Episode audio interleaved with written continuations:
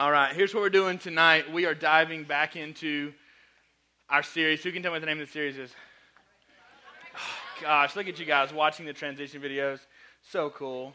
So cool. So here's what we're going to do tonight. Um, this is uh, week four. Um, who can tell me what we talked about at any point during How to Wreck Your Life? Give me, give me some topics. What have we talked about? Insecurity. Lust. Lust. You said you have to say it in a deep voice, I guess. Apparently, lust. Um, what else? What sin? we we talked about sin. Okay, lying, lying. Okay, lying. Nice. Um, insecurity, lying, and lust. Ill is how you spell ill. I L L. Okay, so anyway, um, yeah, it's been a super cool uh, for three weeks as we've been in this series. Um, and tonight we co- we bring the series to a close um, and we uh, we wrap this thing up. How to wreck your life, man. We talked about the very first week um, how we have these areas of our life. And just like Ethan said on the video, you guys know that's Ethan's voice, right? Don't rob a bank. That's my favorite line. Rob a bank. Um, but we have all these areas that we're like, dude, I know not to do that stuff. That stuff's going to jack me up. But what we don't think about is these small, seemingly insignificant areas that totally put us off track. Just like um, in comparison, the rudder of a ship, ship big, rudder small, slight turn, you're completely off track. The, Anybody ever ridden a horse? Horses are like giant, right? Um, and you put like this little metal bar in their mouth. I don't know if it'd work on humans or not. We can try that later, I guess. Uh, I don't know with who. Never mind. Um, but you, you pull one way or the other, and this huge horse turns. I talked about like we get we got lost in Georgia, and we were on a road that looked like it was parallel, and then before we know it, we're in nothing, Ellijay, Georgia. We we get involved in these small small things that don't look on the outside like they cause any harm. But we get days and weeks and months and years down the road, and we're on a completely different path than we ever thought we'd be. The first week we jumped in, we talked about lying. Um, and we talked about, man, it's more than just I cheated on my test, or I told my girlfriend or boyfriend something different, or I told my parents I was going here and I really went here. We kind of talked about, man, if you, if I say I'm a Christian, but I live something contrary to that, and to, a guy named C.S. Lewis said, man, out of 99 people, hundred will read the Christian and only one will read the Bible. We live lives in front of people. And if we live lives that are contrary to the gospel that we say we believe, and we live out something different, man, our whole life is a lie. So we have to, we have to figure out, dude, is this what I really believe? Am I really going to live this out? The next week we talked about, sorry, uh, we talked about insecurity. Uh, and we said, man, when we're insecure, when we don't have confidence, it, it one says, God, you messed up. God, you're not good enough. But it also says, I'm not good enough either. And that's completely contrary to what the Bible says. The Bible says you are created in the image of God. And the stuff and the junk that we are insecure about, God says, man, we don't have to be like that. Last week, uh, Scott dove in and, and talked about lust, and he said, "What feel, I love this quote. What fills your heart will lead your life.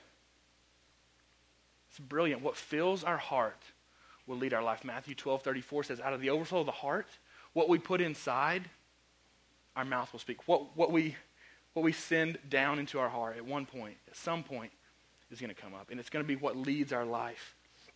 This week we dive into um, another L word. Uh, I don't know why we have one I word and only and three L words. But anyway, um, we dive into a word laziness. Is how we end the series. Somebody tell me, can we define laziness? Shut up? Oh, okay. Good. I, thought, I was like, if you do this, man. What a jerk. I can't see any hands, so just kind of don't yell at me, but lack of motivation. I'm digging that. What else? What else? Laziness. That's it? Lack of motivation? Nice. Does anybody know any lazy people? Do you hate lazy people? I'm just kidding. Don't hate them. Um, laziness. Here's how Webster defines it. Here's how Webster defines laziness unwilling to work or use energy, characterized by a lack of effort or activity. One more time. I need to do things twice. Unwilling to work or use energy, characterized by a lack of effort or activity.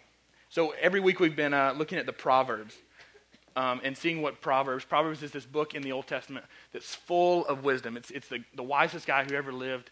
Um, his name was Solomon, and he wrote all these things um, all these wise sayings and all these proverbs that we can live by, that we can put in our life, directly apply. It's, it's one of those books in the Bible where you're like, what does that mean? You're never like that in Proverbs. You always know exactly what he's talking about, and it's very practical wisdom for everyday life.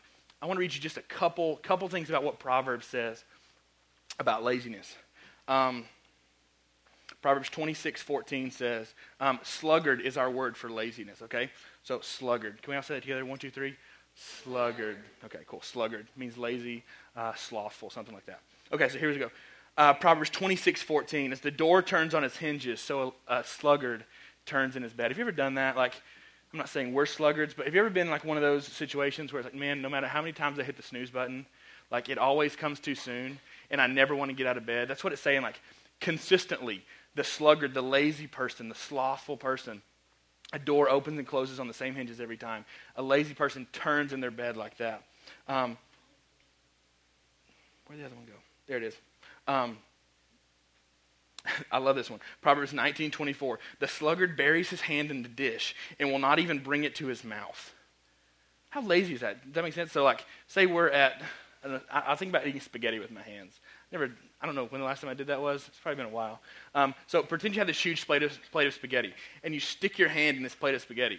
Like it says, this person is so lazy, they won't even like feed themselves. It's like they just stick their hand in spaghetti, and then I guess you leave it there. I don't know if you carry the spaghetti with you, or you just fall asleep like on the thing with spaghetti. You ever done that? Like seen like I love like little kids. Like they do the greatest things. Like like mid mid bite, they just like pass out. Like it's like they're just eating like I don't know, their squashed eggs and ham. I don't know how they make baby food. Yeah, it's disgusting. I know. I don't know. I've never had squashed eggs and ham in baby containers. Gerber. Um, but they just like fall asleep in mid bite. I, I, feel like that's what um, what a slugger would do. There's, there's one more here. Um, I read that one already. Where'd it go?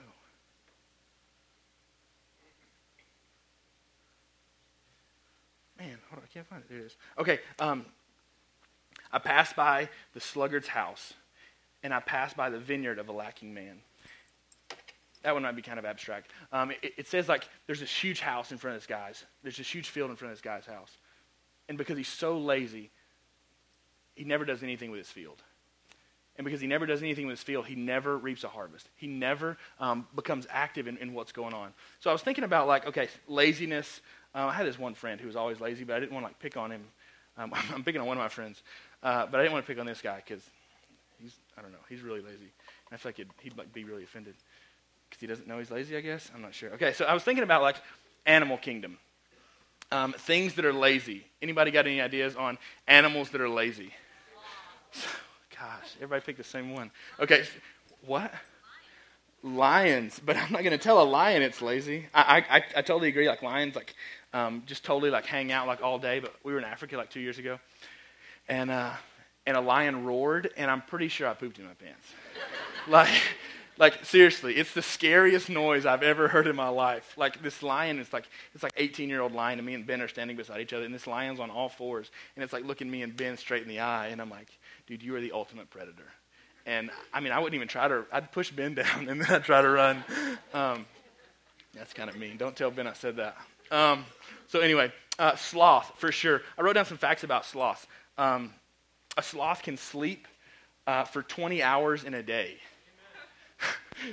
Jamie's been there 20 hours a day, all right? Um, when a sloth is not sleeping, all it does is eat, um, and sometimes it climbs. It, like people say, there's one, um, sometimes a sloth will stay in a tree for months at a time. Like it, it won't come down from the tree at all. Uh, I've got a picture, not, not the close up picture, but the other picture. Um, sloths move so little that tree moss actually starts to grow on them. Can I walk? Like, I don't know if you can see that, but like, it's like chest is green.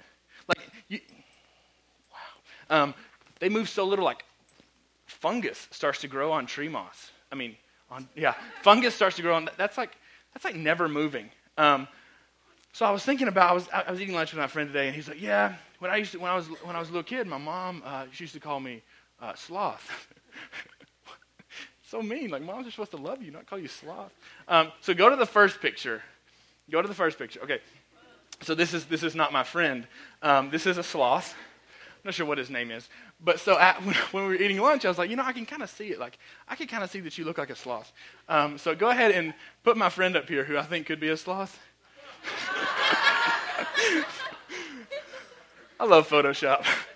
like, can we just stare at that for a minute? How awesome is that? That's just great.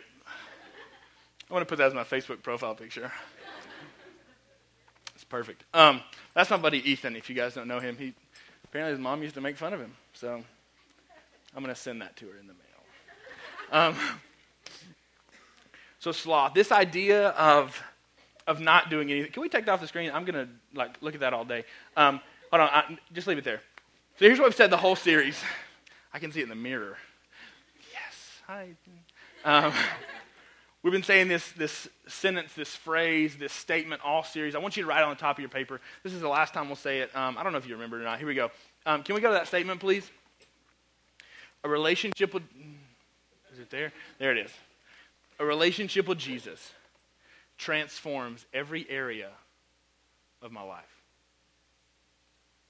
A relationship with Jesus transforms every area of my life. Type that in your iPhone, write that in your journal, stick it somewhere else if you don't have either one of those with you. Um, write it on your hand or on your friend's neck if they fell asleep. If they're slothful, if it's Ethan, I don't know if he's he's probably downstairs. I hate that he missed it. Um, a relationship with Jesus transforms every area of my life. Transform is this word that, that's more than just a slight variation. Transform is this word that's not just a minor change. Transform is this word that means dramatic or drastic, like, like this change that it, it's, it's undeniable. A relationship with Jesus isn't like an upgrade. A relationship with Jesus isn't when the new iPhone firmware comes out. A relationship with Jesus isn't when you put like new tires on your car. A relationship with Jesus is something that completely transforms, completely reshapes, drastically and dramatically changes every area of your life. It changes the way I talk to people. And if I, if I live truth or not, it changes how I feel about insecurity. It changes the way I look at people. Every single area of my life, the Bible says, is affected. Every single area of my life is reborn, is began anew begun anew, started over um, when, when we come into a relationship with Jesus. So I want to tonight I want to look at um, maybe the varied uh, responses, the various ways we could look at um, this idea of laziness. Um, I feel like for guys and girls it's completely different, um, as is everything in life. Um, guys, how, how are we lazy? What do we do if we're lazy? If we're just wasting time, if we're just killing time, what are we doing? Eating, I like that. What else? What else are we doing just to kill time, waste time? Sleeping, okay. Anything else? Video games. The TV, yes, the immortal killer of time. So, what? Facebook? I think, okay, girls, is, is it that much different to girls? Do girls eat to waste time? Yeah, okay. So everybody eats to waste time. I love that. Um, what else? What do girls do to waste time? Sleep. Okay, how do girls replace video games? What? Hair? Girl, girls read books. Boys, you'll learn to read. It's, it's called college. Um, it, will be a great time for you guys. So girls read books and go go talk. Yeah, boys don't talk. Like it's funny if like the when we have like the guys hangouts. Like seriously, if we like pull out a video game thing, you don't have to be playing. It's like it's like two players. excuse me, and we have like ten or fifteen guys there, and like everybody's just watching. Nobody says a word. Like somebody's got like ice cream in the corner, like somebody's got Cheetos and somebody's eating Cheetos because they're like sitting not Cheetos and ice cream, and they're just like, oh, ooh. Like seriously, we don't say anything, and I feel like it's drastically different um, with girls. Here's what I feel like is so crazy with the sloth, or with Ethan. But mostly the sloth. I'm just kidding. I'm sure he does things. And I, I, like to see Ethan hang upside down in a tree. I'll Photoshop that picture next week. Um, Here's what I feel like we do the sloth is stuck in this tree, sleeping and eating, wasting its life. The world is going on all around it, and it's just not involved. So little is it involved that tree moss starts to grow on it. So little is it involved that it sometimes never comes out of a tree for months or maybe even a year. It's not concerned with what's going on. It's completely inactive. I feel like we redefine these words. Um, the opposite of, of laziness. Anybody know what the antonym of laziness is? non, no, great job. Non laziness. Um, it's I, I, I, didn't know this either. I was trying to think. It was initial. I don't know. Um, industrious. Nice. Industrious. Um, industrious means diligent, hardworking. Also see busy. That's what Webster said. Um, industrious, hardworking, diligent. Somebody that knows what they want, that knows their goals, and goes for it. I feel like that's the complete opposite of a sloth. I mean, I guess it might just want to sleep and eat, but it's wasting its whole life. I feel like sometimes we get so wrapped up in, oh, I went to school, now I should go home and veg for a while. Um, or I, I just want to, I just want to go do this. Man, I'm just going to play video games for a while. Man, I just want to, I just want to talk. I just want to shop. I just want to sleep. I just want to eat. Um, and all the while, I'm not saying you guys do this all the time, but I feel like it's kind of this thing that just eats on us. This idea of, I think if we redefined it, not said lazy and industrious. I don't feel like those are, I mean, we use lazy, but when's the last time you used industrious in a sentence that wasn't history class? I feel like if we def- redefined it, we could say active and passive. I'm active or I'm passive. I feel like a sloth's whole life is passive. It's, it's in the world, um, it's in its tree, it's hanging out in its forest or jungle. Sloths live in jungle. I'm not sure the, where they live exactly. All over the place, maybe? I've never seen one so not America. Um, I feel like they're passive. Man, life is happening all around them, and they just don't want to engage. I feel like what the Bible calls us to is completely different than that. The Bible doesn't say, man, just just veg. Just like enter this relationship with God and then back off. Just just kind of pull back. Here, here's the reality. God wants to do something incredible with your life and my life. But God is not going to do that if we want to sit on the bench. Or if we don't even want to get in the game. God doesn't act, ask us, God doesn't tell us to be passive people. God is actively at work in the world, and He wants you to be actively involved in that same thing.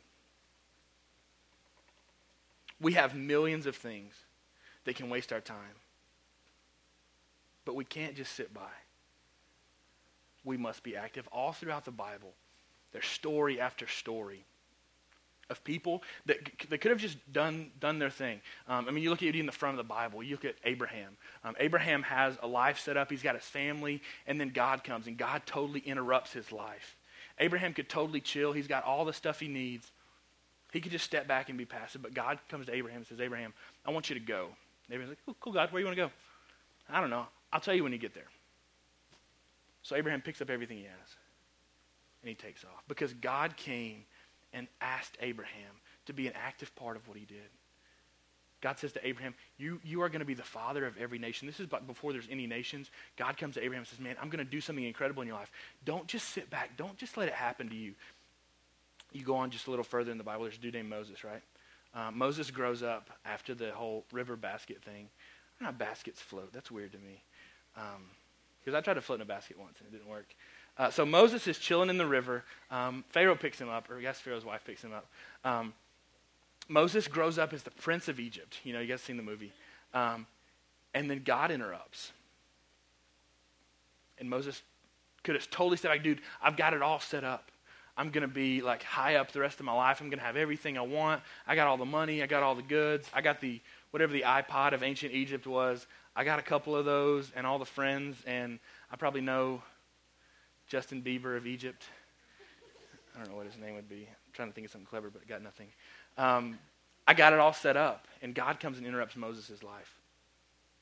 And his life's forever changed because he doesn't just sit back and become passive. He gets actively involved in this God that's busy, that's industrious in changing the face of the world the New Testament, the disciples, Jesus comes on the scene um, and he begins like this three year ministry that he does in the New Testament.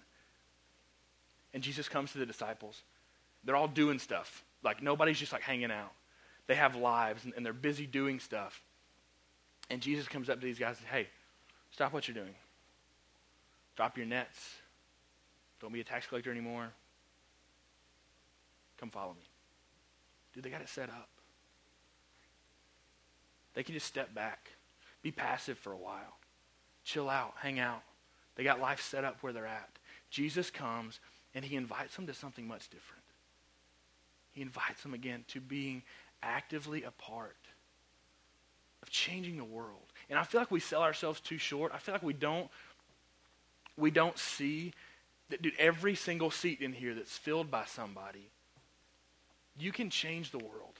Like, God wants to use you in a huge way. He's writing this huge story that started in this book and is going till today and will go till tomorrow and will go long past the time that we're here. But we sell ourselves too short. And if I could just be a little bit better than, than this guy. If I could just do a little bit better than my brother or sister. Man, if I could just do a little bit better than my parents. If I could just get into this school or that school. And man, all that stuff is great. Don't sell yourself short because don't take a backseat to someone else's dream. Don't just be a part of someone that's, that's reading stories, that's, that's, on the, that's at the game, watching cool stuff happen. Dude, participate. Don't be passive. Be actively involved. There's a guy named Paul, if you go on just a little bit further in the New Testament. This guy is set up. Um, once again, like, like all these stories, this guy is set up. He's like um, one of the head officials of the church. Um, he's like going through town. Everybody knows about this guy, Paul, Saul, uh, at this time. Um, everybody knows about this guy, Saul. And he's on his way to this other town to kill some more Christians, to take them and put them in prison or kill them, whatever he wants to do with them. Everybody knows and respects this guy named Saul. Like he's, he's an elite person in that society. And he meets Jesus. And he gets his life interrupted. And no longer can he just be doing his own thing. He becomes actively involved in what God's doing. Here's why we have to be actively involved. Because 2,000 years ago, longer, long ago than that, the beginning of this whole thing, way before um, all of us, God looks out on his creation and he says, they need a relationship with me. They can't do it on their own. They can't get to me by themselves. There's this huge gap because of what Adam and Eve, like our first parents, what they did. Sin enters the world, and there's this gap. There's this line in the sand between us and God. There's this huge, huge gap between us and God. And God just didn't sit back passive. Creator of the universe, does whatever he wants. There's a Bible verse that says that. Our God is in heaven, he does what pleases him. Here's what pleased him not sitting back and watching, not just pulling up in his big, like God sized lazy boy with his like super buttery popcorn and watching it play out. God says, I have to do something. So 2,000 years ago, his son, Jesus, enters the world,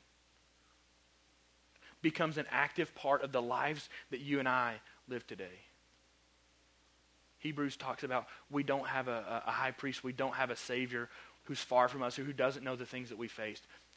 Because the Bible says Jesus went through the things that we faced. Maybe not exactly, but he went through um, that type of thing. The stuff that we face, the sin, the temptation, all that junk. Jesus went through that. God actively became a part of creation. God's pursuit of us is incredible. Tonight, we can't be, um, I guess you can be if you want. Um, tonight, there's no reason for us to be a sloth. There's no reason for us to sit in our schools, in our jobs, in our families, and just be normal. There's no reason that we should watch the world spin by, the world pass by us, because God has called us to something greater. God has now called us, because of Jesus' active pursuit of us, He's now called us to actively be a part of changing the world. I want to read you this passage. Um, if you have your Bibles, it's in Acts chapter 17. Um, it's one of my favorite passages in the Bible. It's so cool. It's about this guy named Saul. Um, Saul meets Jesus and uh, changes his name to Paul. Um, God changes his name to Paul. Um, and if you're holding a Bible in your hand, uh, 16 of the books near the end he wrote.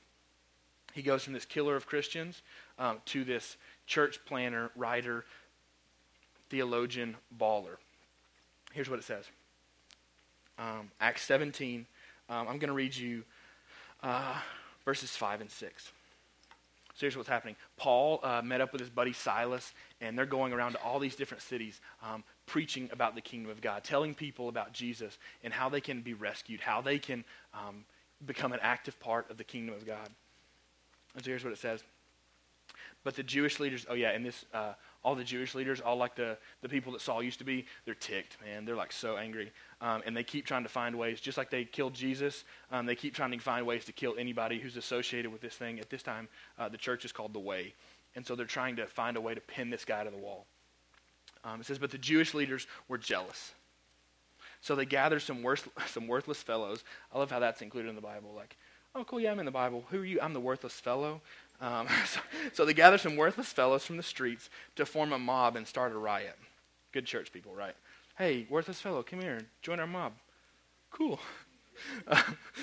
um, and start a mob, and they started a riot. They attacked the home of Jason. Jason was kind of harboring um, Paul and Silas. He was one of their good friends. Um, where'd it go? There it is. Okay, they attacked the home of J- Jason, searching for Paul and Silas so they could drag them out into the crowd. That sounds like a great time. Drag them out into the crowd of riotous people who are not good fellows. Um, so here's verse 6. Not finding them there, they dragged Jason instead, guilty by association. Not cool for Jason. Um, finding, not finding them there, they dragged Jason out of the house um, and some other believers. Instead, they took them before the city council. So instead of Paul and Silas, they took Jason and his friends before the believers. And here's, here's this is everything. This is it right here. This is who we are. This is Paul and Silas. Um, completely changed people. They took Jason and his buddies before the city council. And here's what they say Paul and Silas have turned the rest of the world upside down, and now they're here disturbing our city. Paul and Silas have turned the rest of the world upside down, and now they're here disturbing our city. Just by these guys coming, everybody in the city knows. These city officials are ticked off because they know who Paul and Silas are. More importantly, they know who Paul and Silas are serving. And they say about these two guys, very normal guys who at one point had a passive seat, who at one point were just lazy, sitting back, doing their own thing. A couple chapters later, says they are guys. They're people that turn the world upside down. Here's why. We covered this uh, three, four weeks ago now. Here's why Paul and Silas turned the world upside down. Here's why they're different. Here's how they're actively a part of the kingdom of God. Instead of lying, instead of doing what everybody else is doing in that day, they're people of truth. They're people you can count on that know the real truth, who God is and how we can be a part of his story. They're not insecure, they're confident not overly confident, like arrogant. They're confident in who God has made them to be and what He's called them to do. You don't risk your life for arrogance. You risk your life and you give up your life like these guys would eventually do because you know the message that God's given you. They have confidence in who Christ has made them to be. They're not just doing the, the, the normal thing of the day. They're living pure lives before God. They're not caught up in lust and all the junk that's going on. They're living pure and holy lives before God, and they're not lazy. They're not taking a back seat. To be someone that turns the world upside down, you have to be in it. You have to be active. You have to be going after something that's bigger than yourself. Closing, I want, I want to I want to talk about three songs. Um, I feel like songs are messages, are sermons that we remember. Um, because I don't remember everything everybody says, but I can remember songs when I was really little. I, want, I want to look at three songs that I feel like talk about this pursuit, this being active, not passive in the kingdom of God. The first one we sang tonight, um, which I thought was pretty cool. Uh, Your love never fails. The verse just says, Nothing can separate, even if I ran away. God, your love never fails. Communicates a passionate pursuit. God pursuing us. When we run away, God runs even faster. The beautiful part about the God that we serve, about Christianity, is that when we link up with God, when we say, God, I turn my life over to you, God grabs on, and no matter how many times I let go, He's not letting go. No matter how many times I try to run away, God runs faster. God's pursuit of me, this is beautiful. God's pursuit of me is so much greater than my pursuit of Him. Nothing can separate us because God's pursuit, because God's active role in pursuing his children, in loving his children, nothing can separate us.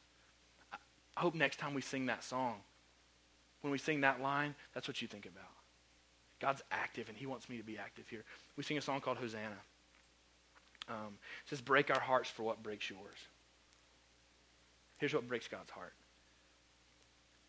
billions of people, 6.2 on the globe right now, and a lot of them don't know him. And so 2,000 years ago, he sends his son because his heart is broken, and he says, Man, I want a relationship with you. I want a relationship with the guys and the girls in the room at Refuge right now. And God's an active pursuer of us. God, would you break our hearts for what breaks yours? And God, would you, would you teach us? Would you help us? Would you give us eyes to see people like you see people? Because the people you walk by in your halls, at your job, um, at school, in your house, the people you walk by, this is crazy, are people that Jesus died for. And we don't think about that sometimes. Because our hearts aren't broken for the lostness of our city, the lostness of our friends and our family. God, would you break our heart? Because at one point, your heart was broken and you did something about it. You didn't sit back, you were active. Third song. I don't have time to maintain these regrets when I think about the way he loves us. Here's what I know. In a room like this, there's a bunch of us who, week one, we lie. Who, week two, we are insecure, we're not confident. Who, week three, we are involved in all kind of junk. We've screwed up our purity. Tonight we have a bunch of people who are just sitting on the bench.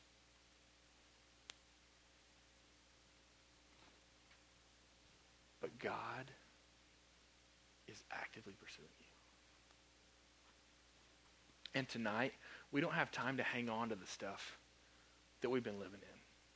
We don't have time anymore to just sit and have a pity party with ourselves.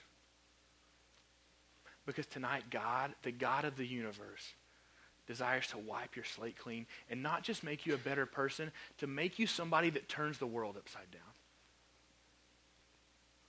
to make you someone that's so in love with Him that when you see people, you realize, and my heart's broken. People that realize that nothing can separate us from the love of Christ. And no matter what I've done, because of what Jesus did for me, I can be clean. I can be new. And we've got a, there's a million small ways that we can wreck our lives. But if we choose to follow Christ, we can live for something that way outlasts us. We can be people just like Paul and Silas who change the world. There's two guys, and 2,000 years later, we're reading about them right now. And in this building, there's 100 or more students who can turn the world upside down. But it takes us getting off. Um, we're high school kids, right? We, I guess you could say school. I don't know. It takes us getting off our butt and doing something that really matters. I feel like sometimes we, we overthink or we over uh, spiritualize the things that we do. Man, if I don't pick the right college, God is not going to bless me anymore. If I don't um, date the right person, if I don't play the right sports, if I if I don't do this or this, and we put ourselves in these boxes where, okay, God, if I if I move at all, I'm totally going to mess everything up. What Think about it differently. What if God gave you the talents that He gave you? What if God made you an athlete? If He made you super intellectual? If God made you artistic? Um, if God made you great at whatever you're great at so that you could turn the world upside down? But if we just sit back and live in the lives that, that are comfortable, if we just sit back and hit the cruise control, we're going to miss out on so much that God has for us. Let me pray for us real quick. God, we say thank you for tonight. Um, God, I pray that you would take the words that I've spoken, um, and God, you would transform people. God, my words aren't any good, but what you have to say to our hearts is huge. And so, God, as we break up into small groups, would we have meaningful conversation? And could you break through the hardness and the junk and the stuff inside us and transform our lives? God, I thank you for every student here. It's in Jesus' name I pray. Amen.